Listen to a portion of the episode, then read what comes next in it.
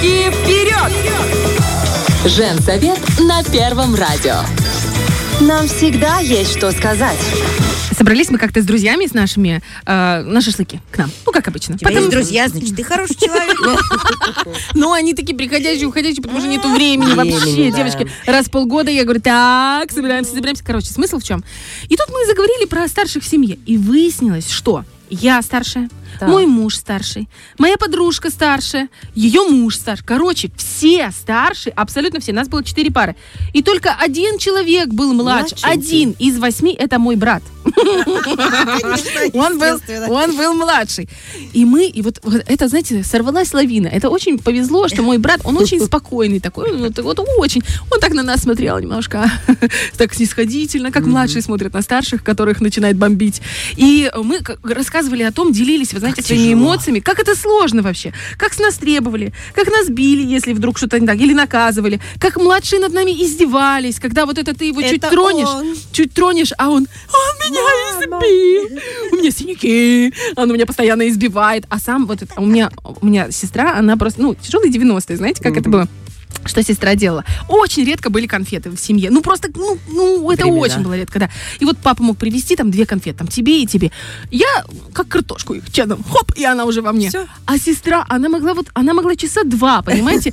Вот она могла ее лизнуть, показать, «М, это так сладко, вкусно. Она, хочешь понюхать? Ну, то есть это было издевательство в форме. Я думаю, что у меня даже проблемы с лишним весом, возможно, из-за сестры и еще что-то. Ну, нет, я сейчас шучу, конечно, просто я поесть люблю. Вопрос не в этом.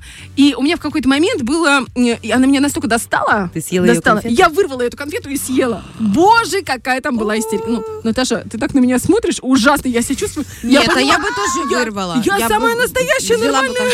Вы просто... Я бы Я даже вспоминаю свое детство и свои истории в этот момент. Я бы съела ее без рук. И мы без рук. Серьезно. И с тех пор- она с тех пор и перестала передо мной вот этим вот. Да, Проучила.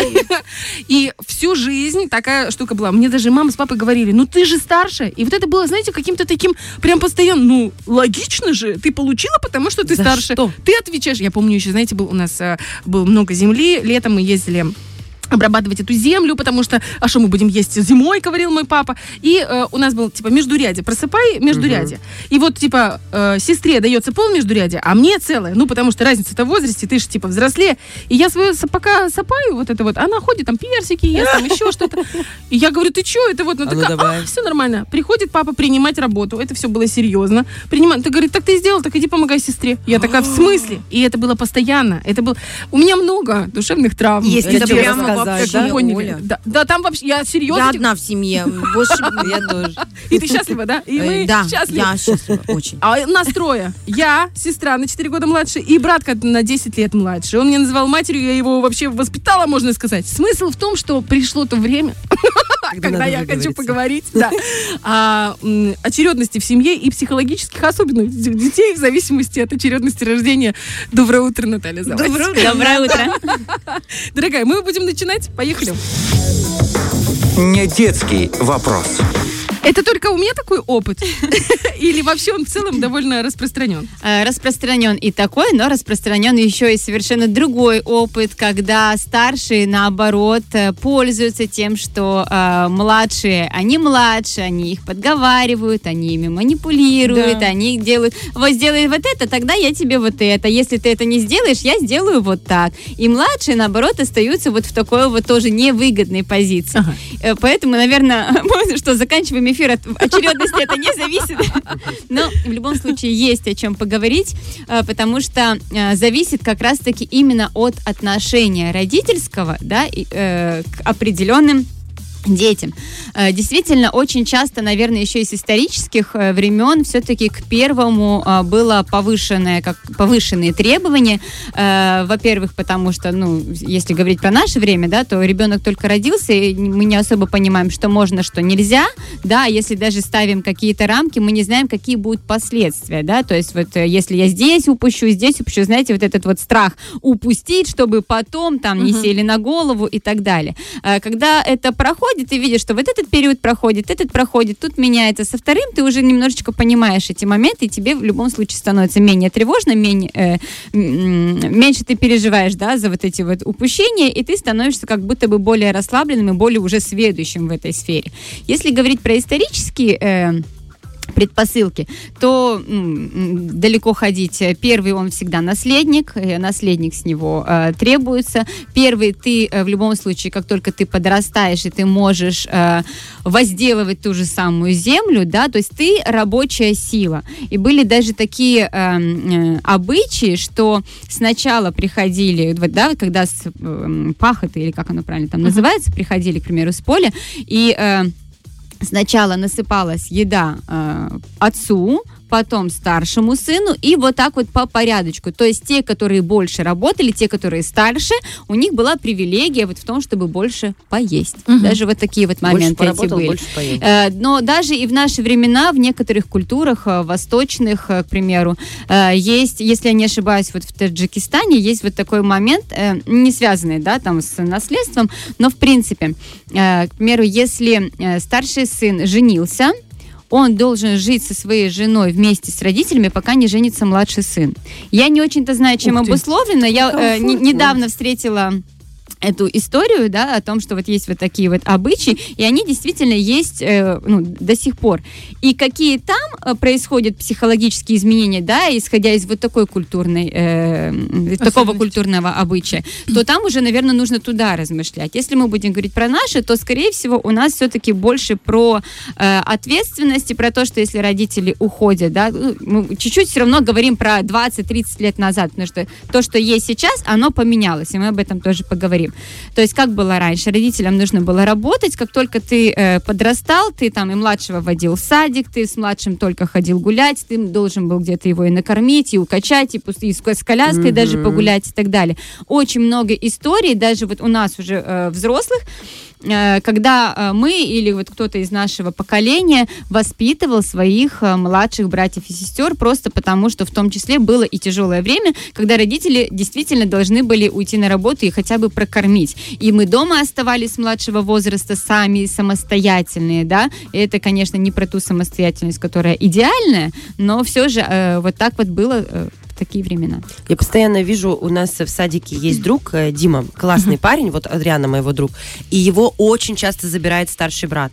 Очень часто забирает, приводит и так далее.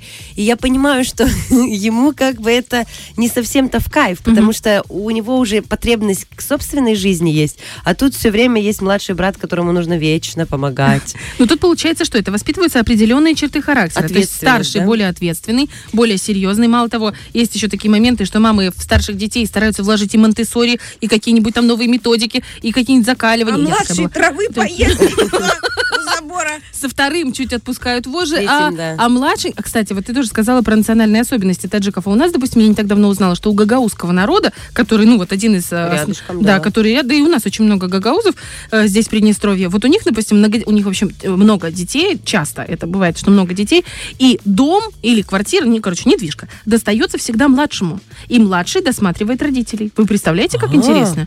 И я такая думаю, ух, я когда это узнала, я вообще в Хорошо шоке быть была. средним, я вам хочу сказать, в этой ситуации. Как Тоже бы. своеобразное. Вот сейчас в ТикТоке много э, на, этой, на эту тему проходит много рилсов. Вот у меня в через ленту, и мне интересно это отсматривать. Что типа старший такой, младший такой, а среднего а, как-то мимо раз прошли и все. И типа средний в таком странном положении, как будто бы он и, и не, Не старший, и на которого да? возлагают да, надежды, и не младший, которого сильно-сильно все любят.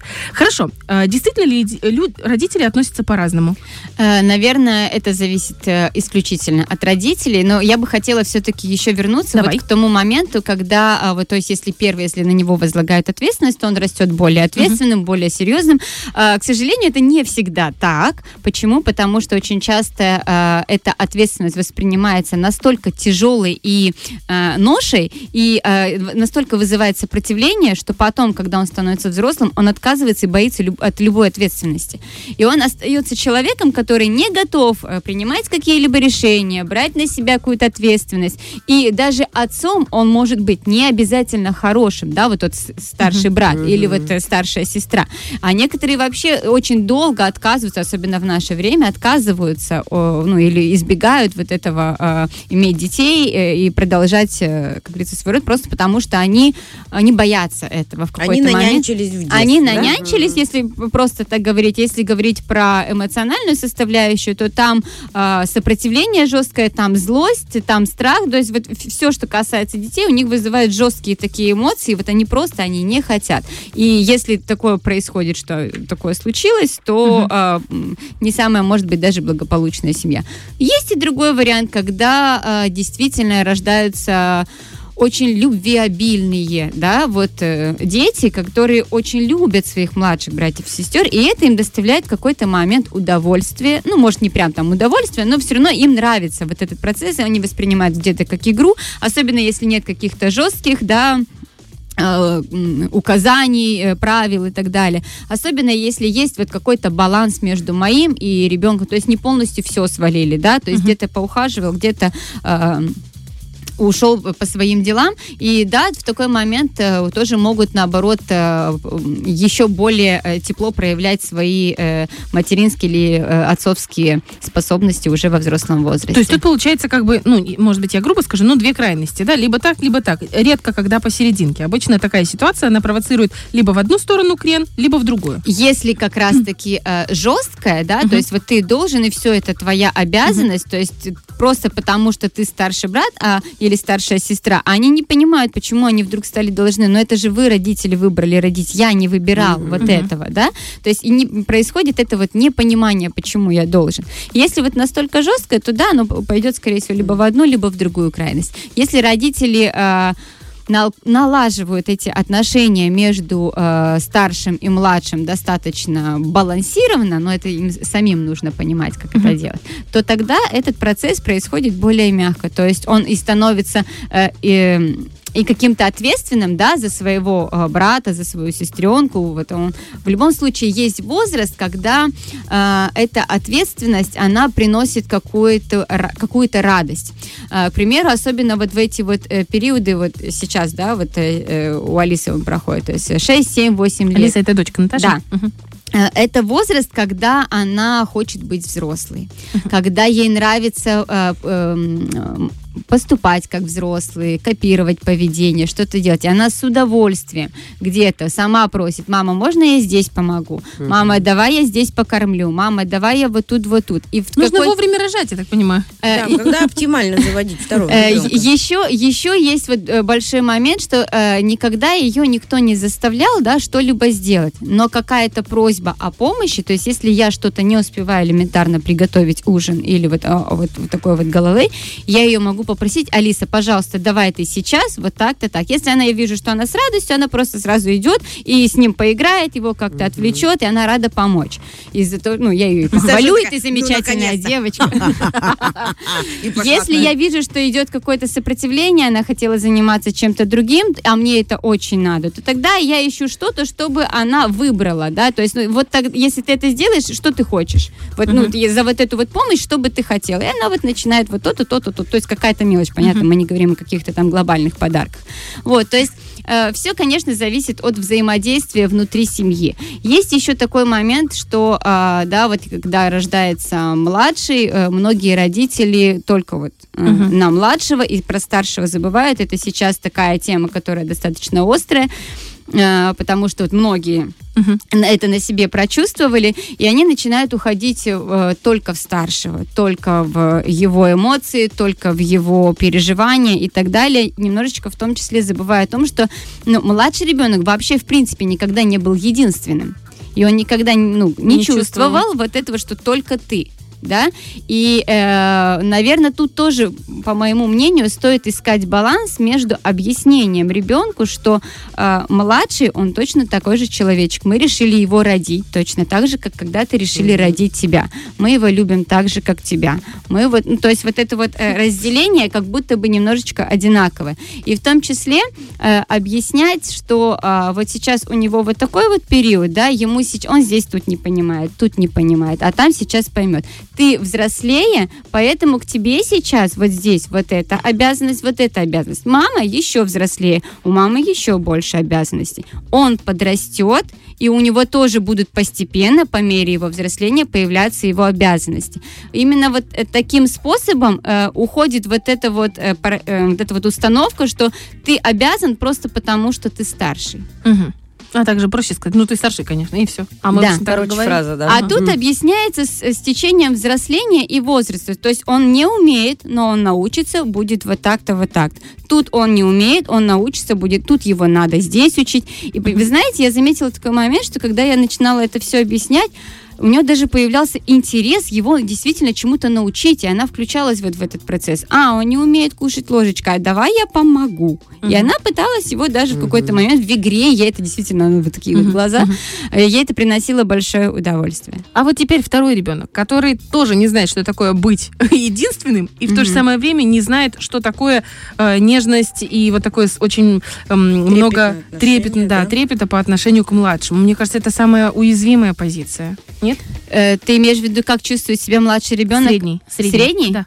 Ну почему? Средний он когда-то был вторым, он был младшим. Ага, он еще помнит это. Ну а почему? Ну, Но у него это если короткий коне- период, нет? Ну, э, понимаешь, тут если разбирать глобально, то достаточно очень сложно, потому что у кого-то средний родился через 4 года, и все-таки 4 года он тоже чувствовал себя Мгм. младшим. У кого-то второй родился через 10 лет, а у кого-то через год, да, то есть по погодке, вот, и потом еще один тоже, э, еще одна погодка. и там, конечно, история. э, они растут вот так вот гурьбой, ты не очень ты понимаешь памятник. вообще, кто старше, кто младше, они все у тебя, ну, по Папа сути, всегда кубарем. хотел футбольную команду.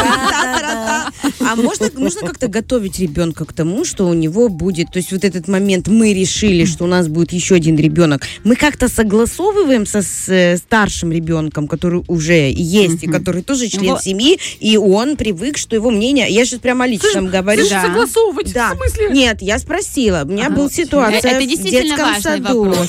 У меня была ситуация в детском саду. Лев пришел и говорит, мама, я сегодня вот поделился своим конструктором, у Сережи, моего друга, есть младший братик, я ему дал. Я говорю, молодец. Я говорю, тоже хочешь? Ну, ха, родила. Р- родитель такой, тоже хочешь младшего братика? Он говорит, нет, я поделился, он же чужой братик.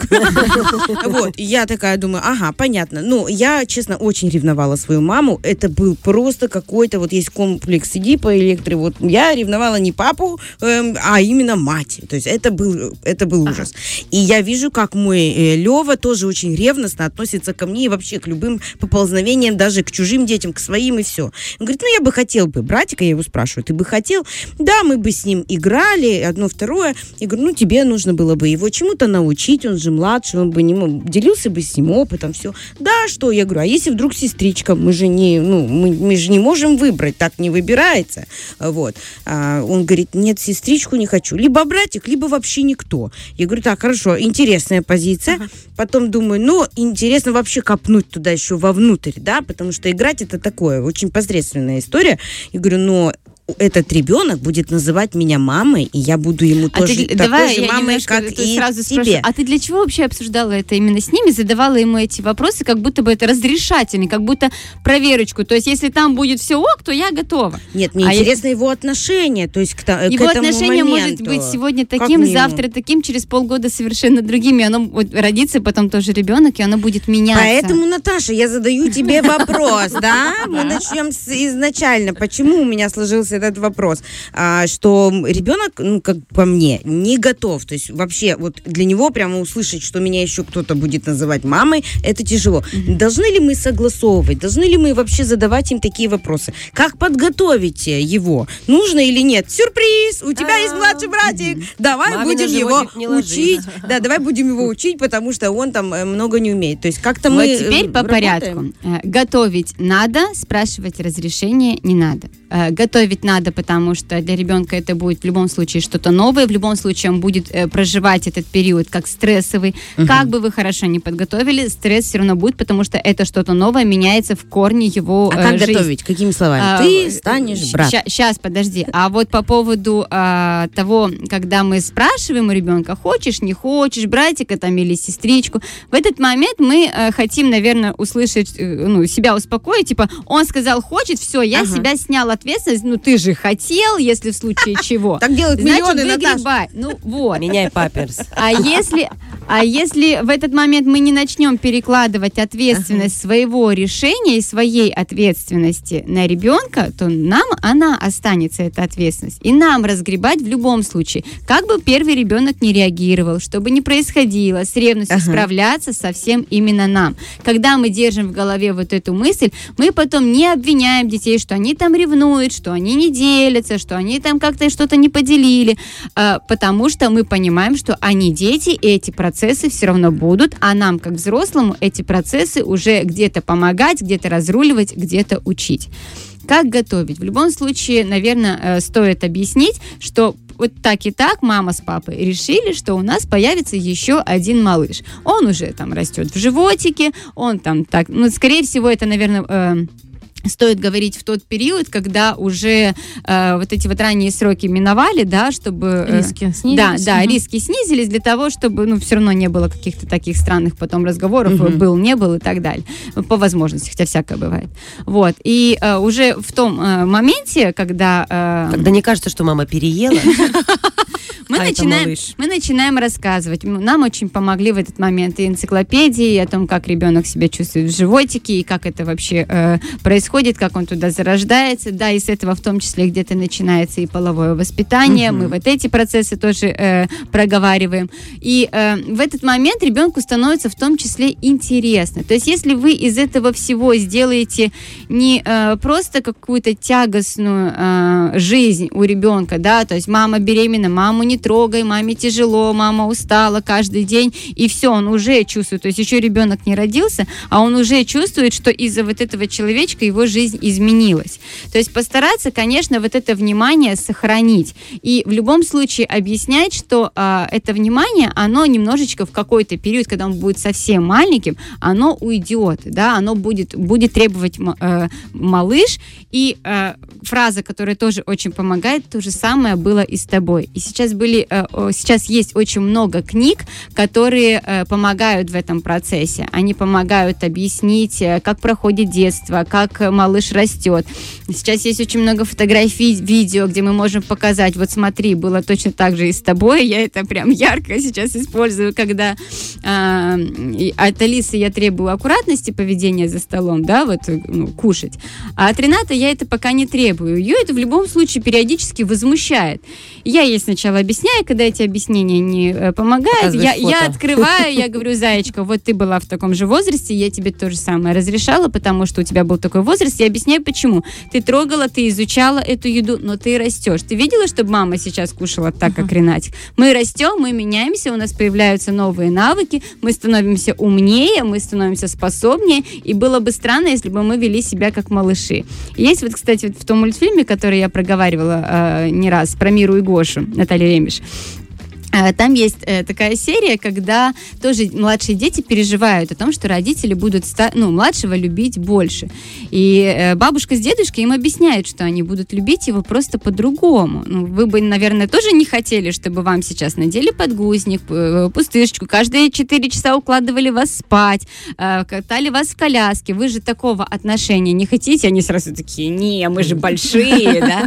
Вот. То есть вот эти вот моменты, когда мы начинаем проговаривать, уходят вот эти вот когнитивные искажения, когда глобализируются, то есть вот э, полностью меня не любят, меня никогда не там не... Вот, о, фраза сегодняшнего дня, э, прям приведу пример. Э, В, контексте еще кризиса вот этого э, И это когда- Спарта у нас. когда- когда очень много сопротивления, и когда очень много идет вот какого-то такого вот негативизма. Сначала ей что-то не нравится, и потом вот она понимает, что ей не нравится, и она начинает вот выплескивать вот эту вот э, вот как-то вот сама. Что ей не понравилось? Ей не понравилось, что я э, поймала ее на том, что она не чистит зубы, а просто мочит щетку. Я ей говорю, Алиса, тебе очень не повезло, наверное, в этом плане с мамой, потому что э, маму очень сложно обмануть. И э, э, ей не понравилось, что она же такая хитрая, она же классная, она же это придумала, и два дня это работало. а Я просто проверяла, как бы, как она будет, поменяется, чи нет. Вот. И э, она вот ходит такая вот злая, потом выходит как-то из ванной, когда я заставила ее почистить зубы все-таки. Она выходит и говорит, а вот почему ты меня не обнимаешь, когда я ударилась? Я говорю, я как бы не знала, что ты ударилась. Ты разве ударилась? Да, вообще-то я там в ванной ударилась. Вот Ренатика ты обнимаешь, а меня ты не обнимаешь. Я говорю, а как я должна была понять, что ты ударилась и что тебе больно, если ты не подошла, мне об этом не сказала? Она говорит, ну ты должна была прийти и увидеть, что я ударилась. Вот этот вот, вот прям Ну вот, да, да, э, да. Дайте выплеск. внимание мне. Ты Да. же как-то узнала, что у меня два дня зубы не чищены каким-то образом. Так же увидеть, как я ударилась. Слабо? И вот этот вот, да, процесс, вот у него же вот так, а у меня вот так. И вот, вот она в этот момент говорит, вот, ну, вот ты никогда меня вот не обнимаешь. Ты вот ему тут все, и, а мне вот ничего. И вот это как раз те моменты, когда, нет, давай все-таки по полочкам. Ренат, если ударился, э, и Он плачет, он, реакция плачет, он, прих- он не просто плачет, он приходит и четко показывает, рука, нога, голова, и говорит, больно. Все. Я говорю, я это вижу, я это понимаю. И ему в этом возрасте это прям особенно нужно. Если тебе это тоже нужно, подходи и говори, потому что бывают моменты, когда ты ударилась, побежала, и тебе, я когда хочу тебя пожалеть, ты, мама, да господи, оставь меня, не трогай меня, да? Говорю, я не могу а, чувствовать прям вот настолько твои перепады настроения. Давай, если тебе этого в этот момент очень захотелось, чтобы я тебя обняла и погладила, ты просто приходишь ко мне и говоришь без лишнего возмущения, а просто спокойно. Да, хорошо. И раз, и все, и И снялась раз, и это все. Просто Не, говорим мы в суровых маме. 90-х доб- добивались внимания совершенно иным способом. У меня прабабушка очень долго э, работала всегда на кухне, мама много работала. Ну, не было. Вот это та- тот случай, когда очень много тяжелые были времена. И я, чтобы произвести какой-то, ну, супер фурор, потому что меня очень любили, я это чувствовала. Но мне ж надо, мне ж мало, понимаешь, да. И я э, делала вид, что я ждала, когда бабушка будет заходить на кухню, на- в комнату, звать меня обедать. И я ждала, вижу, что она э, топает. Я уже ложилась на полу, как будто я потеряла сознание.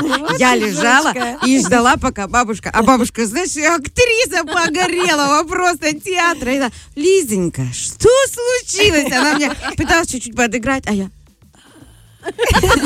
Это было, это были такие театральные просто дни, вечера, все бы за них отдала, но э, тоже вот своего э, э, образа такое вот именно внимание, дай мне, дай мне, мне надо, хотя я была одним максимально залюбленным ребенком, эгоистом, это я, здравствуйте. А что получается, если один ребенок в семье, то это повышаются риски быть эгоистом, да? Ну, эгоизм это немножечко Другое. про, про другое. А по поводу залюбленности, опять же, это все зависит от того, э, как этот единственный ребенок чувствует себя в семье.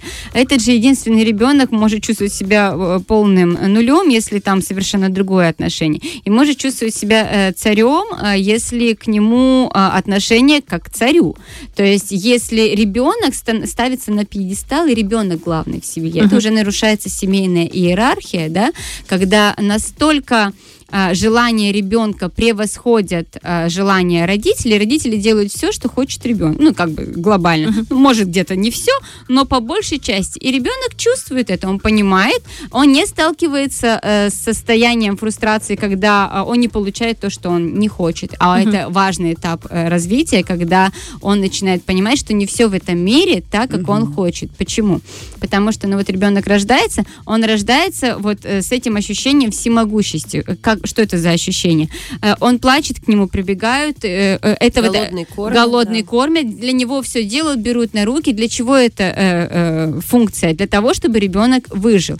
И по мере его взросления он э, проживает вот, эту, вот эти вот кризисы, кризисы и сепарации, кризисы вот... эм, э, отсутствие э, вот этой вот всемогущести, как-то так вот ее можно назвать, когда вот она проходит, когда родитель перестает делать все, что ты просишь по любому твоему крику, и это действительно кризисные моменты, ребенок не понимает, ему сложно, он не понимает, что происходит. То есть вот мама, которая была 24 на 7 моя, носила меня на руках, в- я что-то покричала, и она мне сразу все дала, вдруг перестает это делать. А что произошло-то, да? То есть вот ну, не, не в таких мыслях, но вот именно в таких вот эмоциях это происходит. И он продолжает какое-то время требовать, да, какое-то время, и э, очень важно, наверное, да, вот эти кризисные, почему мы очень много говорим про кризисные моменты, относиться к ним с пониманием, пониманием вообще того, что происходит, и с пониманием эмоциональным. Потому что если в этот момент будет э, игнорирование, да, просто потому что ты вырос, и теперь вот так, без объяснения, без игнори... ну, без э,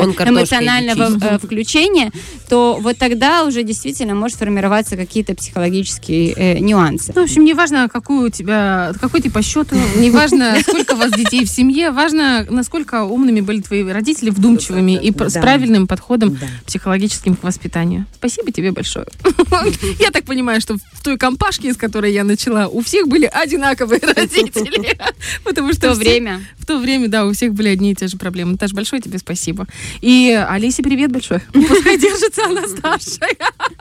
Ну, Ей очень нравится быть старше. Да. Она прям чувствует. Ей очень нравится быть старше, ей очень нравится, а, если где-то ее оставляют за главную, если вот э, она берет на себя ответственность, и ей доверяют. Ей этот момент очень нравится, и она в том числе в эти периоды, когда ей это нравится, она проигрывает э, свою... э, Материнскую? от- не, не только материнскую, в принципе, ответственность. Мне доверили, я должна сделать. Все равно старший лучше. Классно в дочке матери, ничего себе не придумаешь. Взяла младшего брата, подтянула. Деньги, листики. Классная штука была, да? Да, было бы сейчас все так просто. Нарвал листиков, да и пошел, заплатил за кредит. Давайте музыку.